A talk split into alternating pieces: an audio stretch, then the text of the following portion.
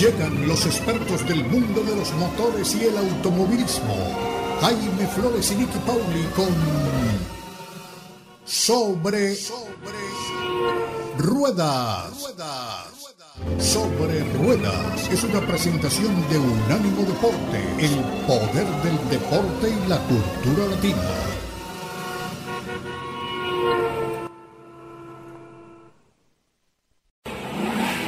Sobre Rueda. Sobre Rueda. El programa donde rugen los motores. Todo bajo la lupa especializada de Jaime Flores y Nicky Paul. Con todo el análisis sobre el automovilismo en el mundo y la industria automotriz. Unánimo Deportes presenta Sobre Rueda. Sobre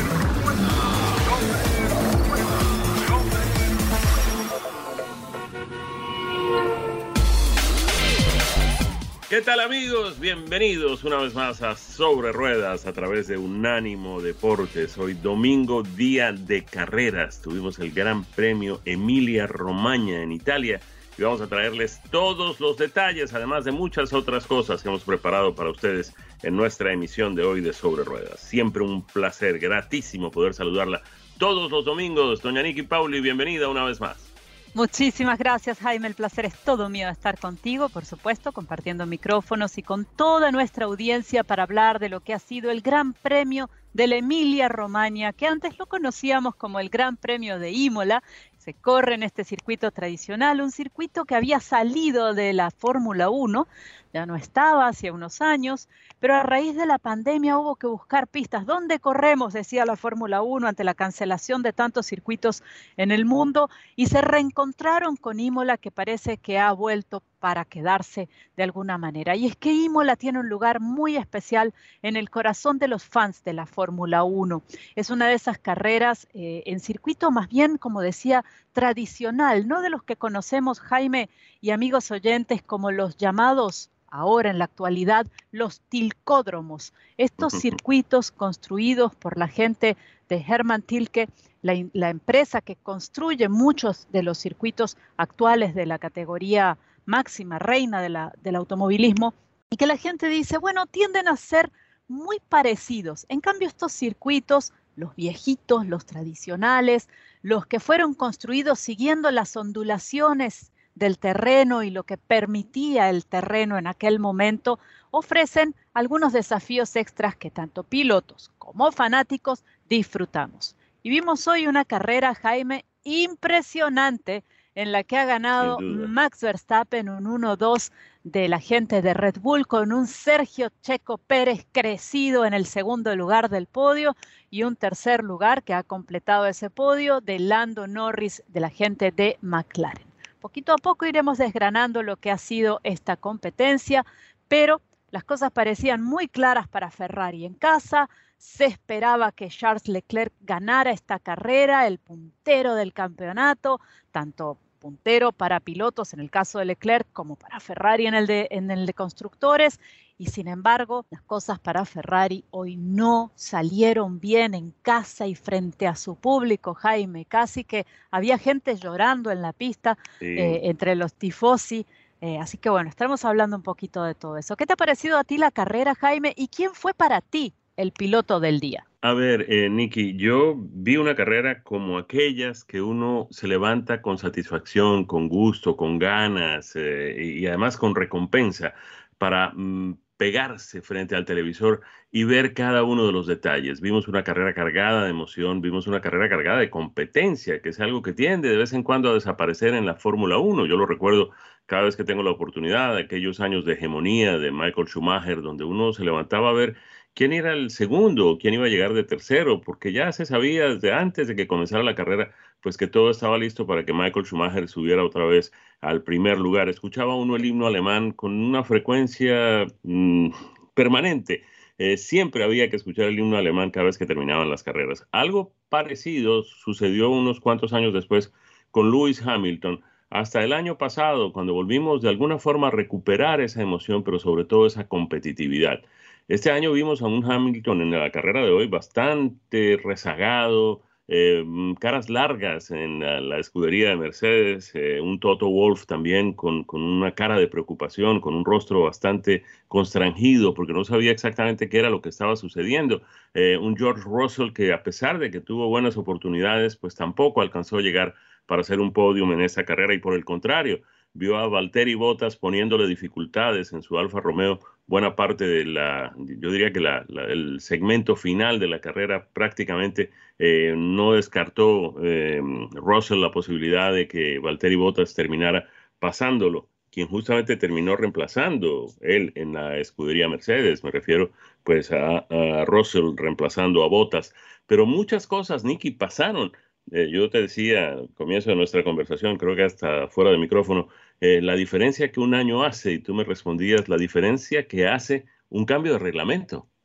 Así es, Jaime, y es algo que nosotros veníamos conversando ya desde la temporada, no te digo ni siquiera pasada, desde mucho antes, desde 2019, 2020, cuando se hablaba de este cambio reglamentario ya aprobado, se iba a implementar en principio en 2021. A raíz de la pandemia, los equipos pidieron una, una extensión y eh, el 21 todavía lo tuvimos con el, con el reglamento, llamémosle viejo y el nuevo se introdujo apenas en 2022 para que los equipos tuvieran realmente tiempo de prepararse para esto. Y lo hablábamos nosotros diciendo, es uno de esos cambios reglamentarios tan importantes porque no son apenas una, una piecita acá, una cosita allá, era, era prácticamente un rediseño de estos Fórmula 1 donde las cosas podían salir o muy bien o muy mal.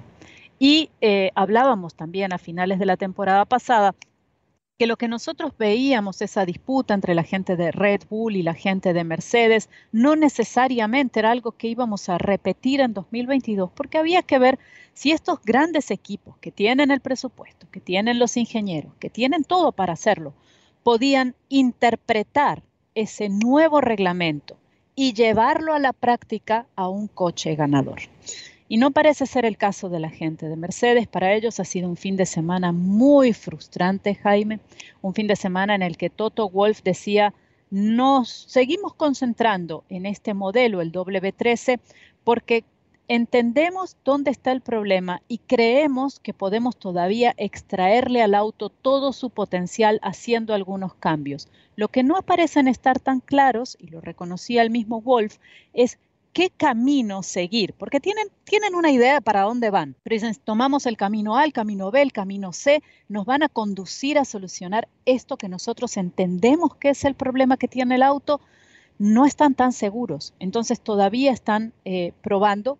Estamos muy temprano en el campeonato, un campeonato de 23 carreras, es un campeonato muy largo, y ellos quieren eh, hacer todo lo posible para tratar de recuperar, de salvar, digamos, este, este monoplaza, de recuperar y sumar puntos. Está clarísimo que no están peleando por el campeonato. Eh, lo decía el mismo Lewis Hamilton esta semana, eh, un hombre que, bueno, está trabajando, supongo, su frustración en este momento, pero él decía, mm, es claro, no estamos peleando el campeonato, ni vamos a pelear el campeonato, pero tratar de salvar la mayor cantidad de puntos posibles antes de decir, damos por perdido el 2022 y nos enfocamos con toda nuestra batería de recursos en el 2023. Entonces ellos todavía están trabajando en este auto. Creo que lo que vimos hoy en la pista con un Lewis Hamilton, que después de una carrera sprint, no hemos hablado de la carrera sprint aún, tenemos que tocar ese tema, este fin de semana fue la primera de las tres carreras sprint que tendremos este año, eh, lo vimos arrancar a Hamilton desde la posición 14, pelotón intermedio y como decía Jaime, no, no, no superar mayormente posiciones, no adelantar mayormente, pero creo que quizás lo que vimos allí es que pudiera ser que el equipo está probando diferentes opciones en el auto de uno y otro piloto. No, esto es una suposición mía, no hay una confirmación en esto, eh, pero quizás en esa búsqueda de caminos para solucionar los problemas que tiene el W13, la gente de Mercedes esté buscando distintas soluciones. Dicho esto, muy buena la carrera de George Russell, que terminó en el cuarto lugar, sumando buenos puntos para su escudería. Muy buena la carrera de Valtteri Bottas, Alfa Romeo, que terminó en el quinto. Charles Leclerc, que parecía tener un triunfo asegurado al principio de este fin de semana, no tuvo la suerte que se esperaba. Hacia el final de la carrera tuvo una salida de pista, prácticamente pierde, bueno, perdió el auto, eh, pero pudo reingresar después de una parada no planificada en los pits y terminó eh, en el sexto lugar. Cuando se reincorporó a carrera estaba en el octavo, pudo remontar dos posiciones. Yuki Tsunoda de Alfa Tauri en el séptimo lugar, Sebastián Vettel de Aston Martin en el octavo y eh, Kevin Magnussen en el noveno con el equipo Haas y Lance Stroll eh, Aston Martin también en el décimo, completando los 10 primeros que cruzaron la línea de meta el día de hoy. Muy bien por la gente eh, de Aston Martin, Jaime, que ha terminado con sus autos en puntos, con ambos vehículos en puntos. Así es. Nos vamos, eh, Nicky, si te parece, cumplimos compromisos y cuando regresemos estaremos escudriñando qué fue lo que pasó en las diferentes escuderías en el marco de este gran premio de Fórmula 1 Emilia Romagna en el circuito de Imola en Italia. Y aquí estamos de regreso en nuestra segunda vuelta al Gran Premio de la Emilia Romagna disputado hoy por la Fórmula 1 en el circuito de Imola. Y veníamos conversando, Jaime, amigos, de lo que ha sido esta carrera eh, que ha contado con el primer formato sprint de esta temporada. Un formato que a algunos les gusta, otra gente no lo quiere ver ni en pintura, quiere que lo eliminen, pero que determina cómo van a arrancar la carrera del domingo. Y vamos a contar un poquito sobre esto. Eh, estas carreras formato sprint, que el año pasado otorgaban muy poquititos puntos, este año tienen eh, la particularidad de que, bueno, son a 100 kilómetros, no hay pit stops obligatorios y los pilotos deben ir desde la arrancada hasta la línea de meta, hasta la bandera a cuadros, con el acelerador a fondo. Entonces, eh, en esta ocasión, a diferencia del año pasado, eh, la persona que gana esta carrera sprint, esta carrerita corta que se hace los sábados, se lleva 8 puntos y eh, hay puntos hasta el octavo lugar, decrecientes por supuesto, el segundo se lleva 7, el tercero 6 y así hasta el octavo lugar. Eh, estos puntos son válidos para campeonato de pilotos y para campeonato de constructores. los resultados de esta carrera sprint determinan las posiciones de arrancada del Gran Premio que se disputa el día domingo. Con este incentivo de los puntos, los equipos realmente y los pilotos también parecen estar mucho más motivados, aunque a Max Verstappen, que ganó la carrera sprint de este fin de semana, no parece entusiasmarle tanto y él decía que todavía no, lo convence este formato, pero que bueno, le da la bienvenida a los ocho puntos que se ha llevado, que además se llevó los 25 de la carrera del día de hoy y un punto por vuelta rápida, lo cual eh, le ha, sacado una diferencia tremenda, recuperándose un poco del bajón que había tenido en Australia, donde se retiró de la carrera. No se ubica todavía Max Verstappen en el primer lugar eh, del campeonato. Sí, Charles Leclerc continúa en esa posición con 86 tantos y Max Verstappen con 59 en el segundo lugar, Sergio Checo Pérez en el tercero con 54. Así que eh, este formato, Jaime, no sé, ¿a ti qué te parece? ¿Te emociona? ¿Te gusta? Eh, la verdad no, la verdad no, porque me parece que es un cambio, primero, innecesario dentro de una estructura que ya viene funcionando muy bien desde hace muchos años y a la que ya estamos acostumbrados, que es esa de pues, eh, darle a los pilotos las diferentes oportunidades para que puedan desempeñarse bien el día de la clasificación y con base en eso pues largar en, mejores posiciones. Eh, sobre todo teniendo en cuenta, Nicky, que hay eh, muchas carreras, me atrevo a decir que la mayoría de las carreras donde o largas bien o no tienes muy buenas posibilidades en el marco de las vueltas para poder eh, escalar posiciones. Hay carreras donde es prácticamente imposible hacer sobrepasos a los otros pilotos, de manera que es fundamental poder largar bien. Y eso, pues, los pilotos han desarrollado, saben desarrollar un sistema, pues, para poder calificar mejor eh, en, las pruebas eh, durante los días viernes y sábado. de verdad que cuando se pone una carrera que además ahora significa más puntos y que no es necesariamente aquella carrera en la que estás compitiendo, había un reglamento en el que pues el uso de los neumáticos estaba de alguna forma comprometido también con estas pruebas de calificación y con las, eh, mm, los neumáticos con que calificabas tenías que correr al día siguiente. Ahora cuando todo eso se involucra con otra carrera que no es exactamente una carrera en sí, pero que de alguna forma también otorga puntos, deja un ganador y además pues establece las posiciones de largada, me parece que es complicar demasiado una situación que ya era bastante simple. Pues Jaime, eh, hay quien, como te decía, ama este formato y quien no. Hay gente que dice que eh, en su defensa que te dan más eh, por la entrada, sobre todo bueno, en el caso de la gente que va a ir a, estar presencial en el Gran Premio, ¿no? El fin de semana completo y que compran estas entradas, bueno, tienen una emoción extra y sienten que están recibiendo más por el precio que están pagando. Para algunos equipos, las voces de algunos equipos son que es un movimiento muy arriesgado, particularmente cuando el calendario tiene cada vez más carreras y tu capacidad de responder si algo le pasa a tu auto el día sábado y necesitas piezas extras para repararlo, trabajo extra de los mecánicos, pones mucha presión en el equipo, en un calendario que ya pone mucha presión en la gente, en, los trabajadores, en los empleados de cada escudería. Y también aquí hay alguien que decía al inicio de la temporada, cuando esto era un debate también, em, bueno, pero los mecánicos ganan un montón de plata, los ingenieros también, ¿no? Como diciendo tienen que trabajen igual.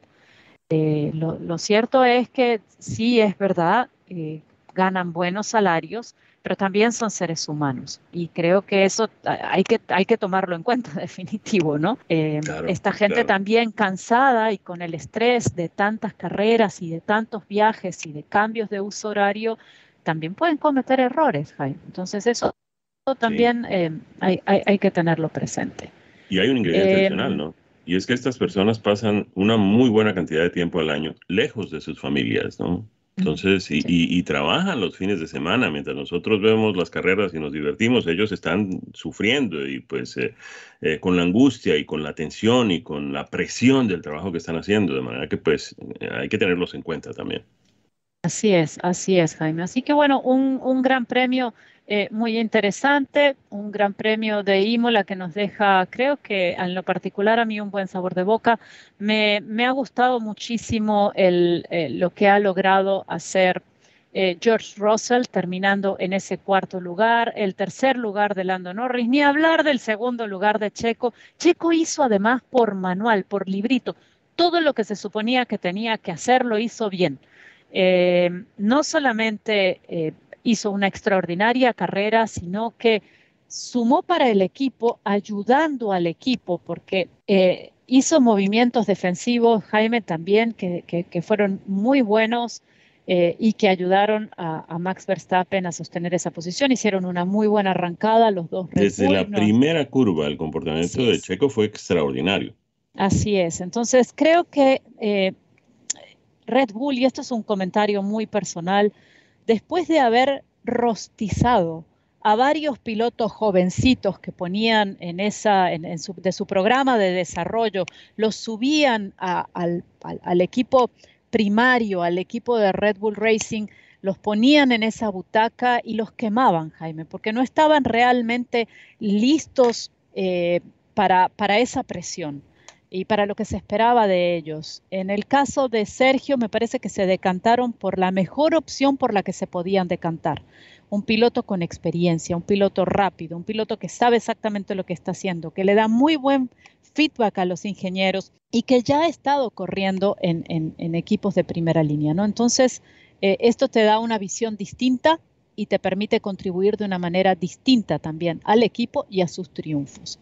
Creo que lo estamos viendo carrera a carrera. Para mí, Sergio era la mejor elección, pero como lo dije a principio de año y lo sostengo, espero que los dejen pelear cuerpo a cuerpo, rueda a rueda, que les den los mismos ingredientes, los mismos materiales, las mismas oportunidades para que puedan los dos, quizás llegado a mitad de temporada, tomar decisiones, pero hasta ese punto decir, los dos están peleando por el campeonato. Y ya que mencionas eso, Nicky, ya sé que lo, tocaste en tu comentario anterior, pero quisiera que, profundizáramos un poco más esto. Eh, obviamente a Lewis Hamilton no se le olvidó conducir, es un piloto que ha sido siete, siete veces campeón mundial de la Fórmula 1. ¿Cómo se explica uno que un George Russell con el mismo vehículo, de la misma escudería por lo menos, esté en la cuarta posición? Y hayamos visto a Lewis Hamilton llegar en la decimocuarta. Bueno, terminó en la decimotercera porque hubo una sanción contra Esteban Ocon de cinco segundos y entonces Esteban perdió su posición frente a, Hamilton. Pero Hamilton se pasó buena parte de la carrera tratando de pasar a Lance Stroll. Y uno decía, caramba, este señor era el campeón de la Fórmula 1 hasta hace un par de años, eh, ganaba prácticamente todas las carreras, se lucía en cada una de ellas, y aquí está teniendo dificultades para pasar a uno de los pilotos de Alfa Tauri. A ver, Jaime, Lewis Hamilton fue lo que se llamaría lapeado, doblado por el ganador de esta carrera, por Max Verstappen, ¿no? Eh, que quién lo hubiera dicho eh, la temporada pasada. Sin embargo, dicho esto, es lo que hablábamos en el primer segmento. No sabemos exactamente con qué auto salió George Russell y con qué auto salió Lewis Hamilton a la pista. Muchas veces los equipos cuando se enfrentan a estas disyuntivas de qué es lo que está pasando con el auto y cómo lo solucionamos, hacen apuestas muy arriesgadas en la puesta a punto del auto eh, y dicen veamos qué funciona mejor. Eh, y esta decisión se toma en conjunto, Jaime, ingenieros y piloto. Entonces, quizás esta puede ser eh, una de esas, de esas situaciones. Quizás ellos dijeron, vamos con este mapeado del motor, vamos con, con, estas características específicas a carrera, con esta puesta a punto específica, a ver si nos funciona, porque ya perdido por perdido, pues vamos a intentar algo diferente. Quizás esa puede ser una de las respuestas. Cuando regresemos, Nicky, porque ahora nos vamos a cumplir compromisos, estaremos hablando de la próxima etapa de este campeonato de Fórmula 1 del 2022 y esa próxima etapa trae el círculo de la, circo, el circo entero de la Fórmula 1 a los Estados Unidos, más particularmente a la zona de donde estamos originando este programa, a la zona del sur de la Florida, el Gran Premio de Fórmula 1 de Miami en su primera edición. Regresamos con ustedes en otro segmento más de nuestra edición de hoy de Sobre Ruedas a través de Unánimo Deportes y les habíamos dicho que el campeonato continúa dentro de dos semanas, es decir, el próximo fin de semana no tendremos carrera de Fórmula 1, estaremos con ustedes, como siempre, trayéndoles toda la información de lo que está pasando en el circo de la Fórmula 1 y además en la industria automotriz, pero no tendremos los detalles de carrera porque no habrá carrera. Ahora, una semana después tendremos todo, todo lo que está sucediendo alrededor, dentro y fuera del circuito de la Fórmula 1 que recibirá al eh, gran eh, circo de nuestra categoría estrella en el automovilismo deportivo mundial al sur de la Florida. Allí estaremos cerca del Hard Rock Stadium, donde tendrá lugar el Gran Premio de Fórmula 1 de Miami. Esto, Nicky, si no aparecen sorpresas desde el punto de vista judicial, porque como les contábamos en nuestra edición de la semana pasada, hay un grupo de vecinos de la zona que está tratando de ver si consigue a través de las cortes eh, conseguir un, tipo de suspensión, de orden de suspensión de los permisos para que no pueda realizarse la carrera porque consideran que produce demasiado ruido. En fin, esperemos que eso no prospere ante las cortes porque primero pasaríamos un ridículo espantoso frente al mundo entero. Eh, con una situación como esta. Y segundo, porque esto producirá mm, perjuicios masivos de cantidades enormes de dinero no solamente para la ciudad de Miami Gardens, en la zona donde se lleva a cabo pues el Gran Premio, para la zona del condado de Broward, para los hoteles, para los transportadores terrestres, para una cantidad enorme de personas que no pueden verse perjudicadas por una decisión de una corte que pues de alguna manera pretende defender los intereses de unas personas que deberían estar acostumbradas a esto. Esta, eh, este Gran Premio se va a llevar a cabo en la zona donde está el estadio de los eh, Miami Dolphins, donde se llevan a cabo pues eh, partidos de fútbol americano eh, con muchísima frecuencia. Varios Super Bowls han tenido lugar allí. De manera que pues ruido, congestiones, estacionamiento y todo lo demás, pues no es nada nuevo para los vecinos de esa zona. Y si bien es probable que en una carrera de Fórmula 1 se produzca un poco más de ruido de lo habitual, eso va a ser durante el día, es decir, la carrera no es una carrera nocturna, no es algo que se va a prolongar más allá de entradas, las horas de la noche, etcétera. Esperemos que no haya ninguna eh, sorpresa de última hora y que podamos estar con ustedes dentro de dos semanas trayéndoles detalles del Gran Premio de Fórmula 1 de Miami en los Estados Unidos, Nicky. Pues así es, Jaime, y hasta donde tengo entendido esta, eh, esta intención de obstaculizar el desarrollo de la carrera a través de fallos judiciales no ha tenido hasta este momento em, un, e, esa, ese resultado. Por el contrario, según entiendo, Jaime, les han pedido a las personas demandantes que demuestren que cuál es ese nivel de ruido. Em, algo que no puedes, hacer, no puedes obviamente hacer en este punto porque no has tenido la carrera, no puedes medir el, nivel de ruido en, la zona. en este punto es simplemente un supuesto. Sin embargo, la gente que eh, demanda dice, estamos prisioneros en nuestras casas cada vez que hay un tipo de estos grandes eventos, no podemos salir, no podré estar en mi patio eh, sin tener eh, que ponerme tapones para los oídos y sin que se me eleve el nivel de la presión eh, sanguínea por el, por el ruido. bueno, lo leíamos, de hecho, estas noticias las pueden, la pueden buscar, están en Miami New Times. Hay un artículo completo dedicado a, a este tema.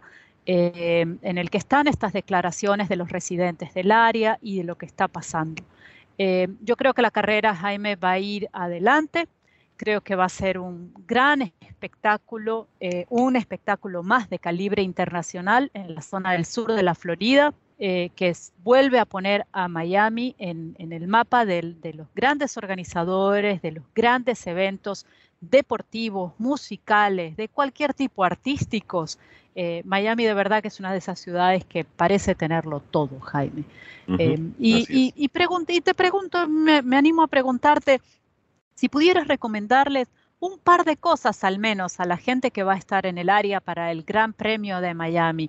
¿Qué les recomendarías? ¿Tienes alguna recomendación de, que visiten ah, algún parque, algún restaurante, de que haya algo que les dirías, no dejes de hacer esto? ¿Qué sería? Yo, si pudiera pedirles algo, les pediría que se quedaran aquí para siempre. Este es el paraíso. Este es, aquí está, aquí hay, todo. Aquí lo tenemos todo. Aquí tenemos un clima absolutamente espectacular el año entero. Aquí tenemos eh, flores, tenemos un cielo, mm, bueno, aquí llueve como en todas partes y tenemos de vez en cuando huracanes, pero tenemos un cielo bellísimo la mayor parte del año. Tenemos una cantidad enorme de actividades de todos los tipos. Tenemos las playas más hermosas del norte de América. Eh, tenemos eh, la gente más agradable, la mayor diversidad racial, y nacional de aquí. Aquí tenemos gente de todas las latitudes. Aquí hay restaurantes de todos los estilos, de todas las comidas, de todas las culturas. En fin, eh, Miami es una conjunción perfecta, es el crisol maravilloso de razas eh, con que soñamos pues toda la vida, de manera que pues eh, Miami es el sitio especial para quedarse y no es una coincidencia que cada vez más gente quiera mudarse a la Florida y particularmente a la zona del sur de nuestro estado. De manera que si yo pudiera recomendarles, obviamente hablando, respondiendo en serio tu pregunta, yo les diría que visitaran ciertas zonas del centro de la ciudad de Miami. Es importante visitar lo que fue la pequeña Habana, eh, tomarse un café en la calle 8, eh, visitar, em, si, si tienen tiempo, obviamente, porque no es muy cerca, pero de todas maneras vale la pena, los Cayos de la Florida, esa zona de allí, eh, comerse un trozo de key lime pie. En, en, en Key West es una experiencia inolvidable. Eh, conversar con la gente en los diferentes lugares, encontrarse con, gente de la nacionalidad de uno, eh, porque seguramente te vas a encontrar con gente de la tuya en cualquier lugar, de manera que pues mm, en Miami hay muchísimo que hacer, pero sobre todo muchísimas razones para quedarse. Bueno, ahí tienen las recomendaciones del experto de la ciudad, Jaime Flores, para todos aquellos que vayan a visitarnos. No se trata solamente de un evento puntual de la carrera de Fórmula 1, como lo decía Jaime, en Florida en general y en Miami en particular.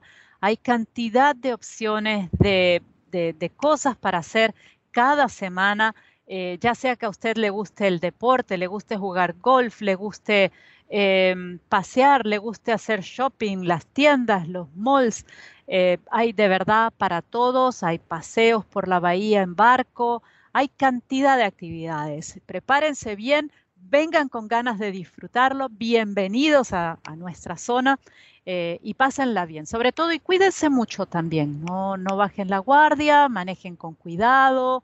Eh, los queremos aquí esta vez y los queremos siempre de regreso. Nicky, nos vamos rápidamente a hacer la lista de los em, pilotos que van eh, punteando el campeonato de este año con Charles Leclerc, como lo habías dicho, de Ferrari en el primer lugar, Max Verstappen de Red Bull en el segundo, Sergio Pérez, su compañero de equipo en el tercero, George Russell de Mercedes en el cuarto lugar, Carlos Sainz de Ferrari en el quinto, Lando Norris de McLaren en el sexto, Lewis Hamilton de Mercedes en el séptimo lugar, Valtteri Bottas de Alfa Romeo en el octavo, Esteban Ocon de Alpine Renault en el noveno y Kevin Magnussen de Haas Ferrari en la décima posición. Que así llegan eh, cuando reinicie el campeonato en un par de semanas aquí en el sur de la Florida.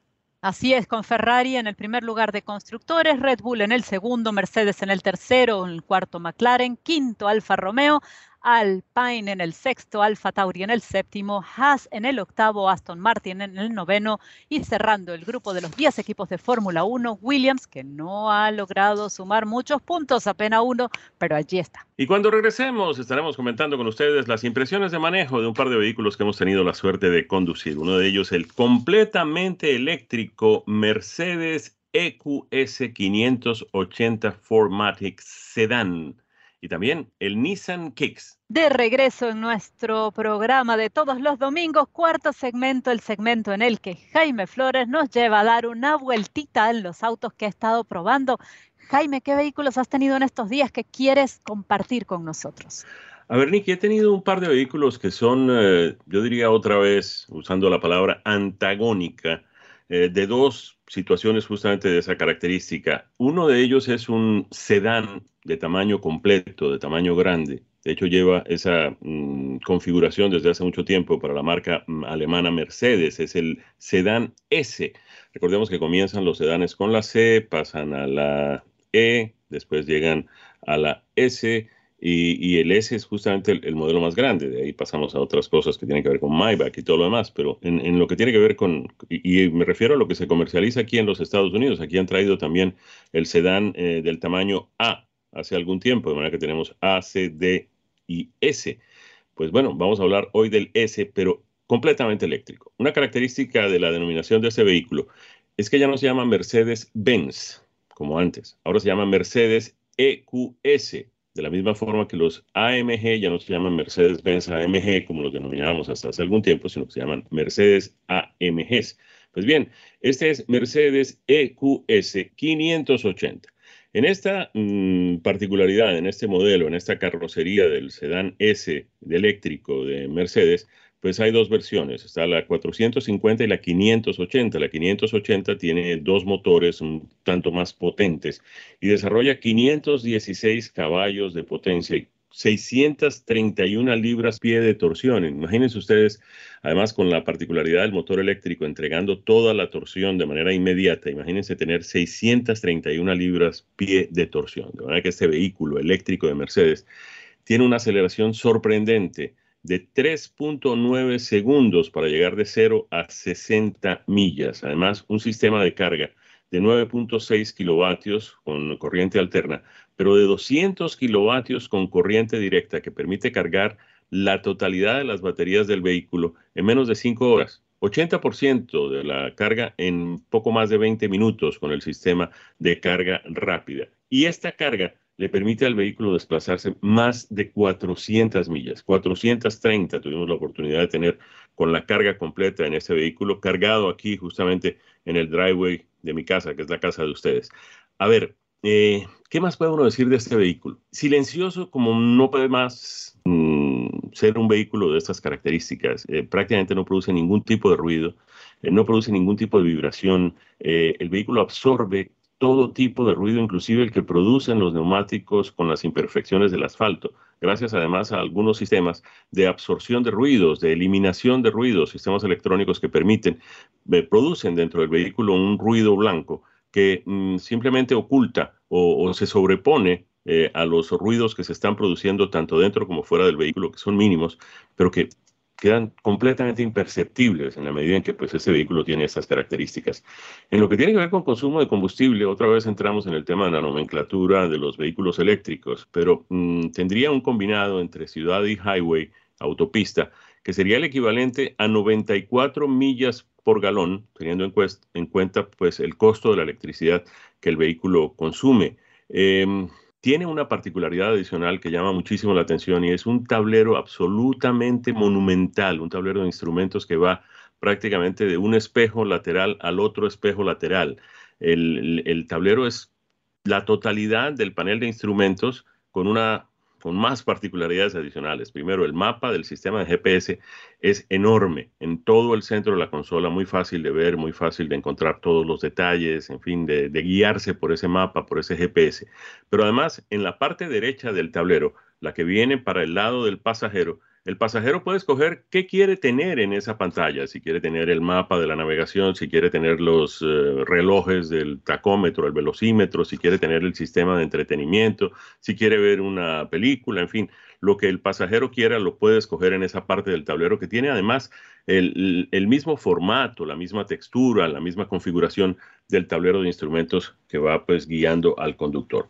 Este vehículo es totalmente eh, alemán, tiene un 80% de piezas alemanas, es eh, fabricado en la planta de Sindelfingen, planta de Mercedes en Alemania.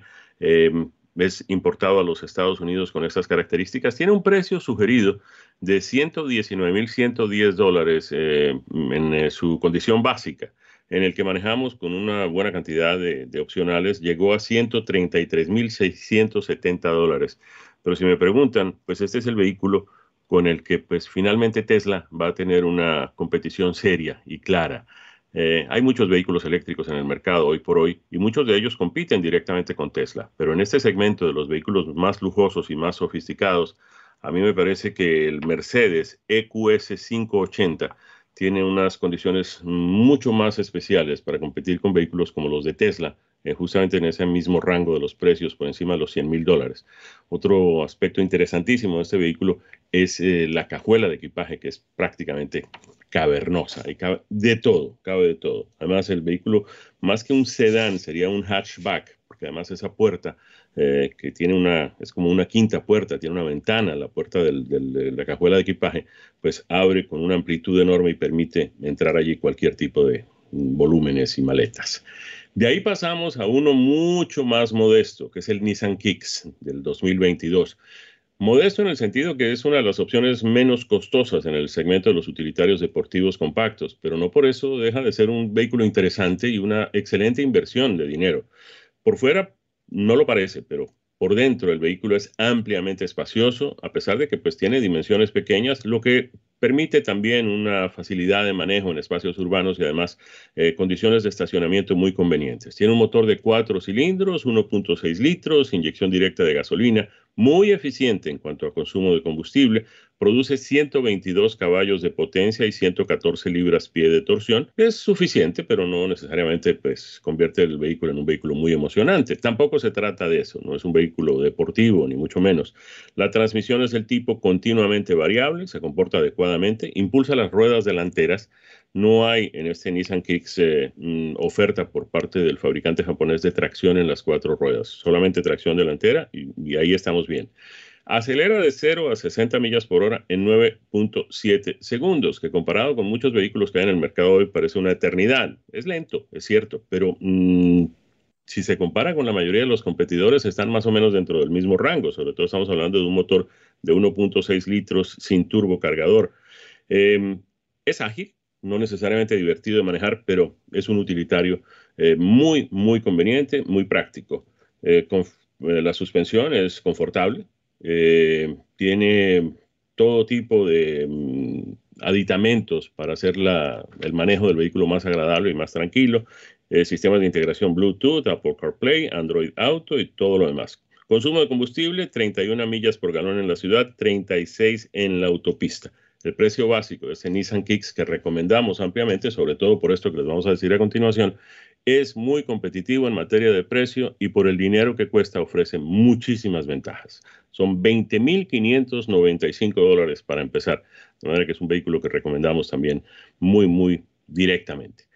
Llegamos al final de nuestro espacio del día de hoy. Gracias de nuevo por la sintonía. Los invitamos para que estén de nuevo con nosotros el próximo domingo. A nombre de nuestro equipo, Daniel Forni en la producción y en los controles, Nicky Pauli y este servidor Jaime Flores en los micrófonos. Les deseamos un muy feliz domingo, un feliz resto de fin de semana y una semana muy productiva antes de que nos volvamos a escuchar el próximo domingo. Felicidades para todos. Esto ha sido Sobre Ruedas, una presentación de Ánimo Deporte.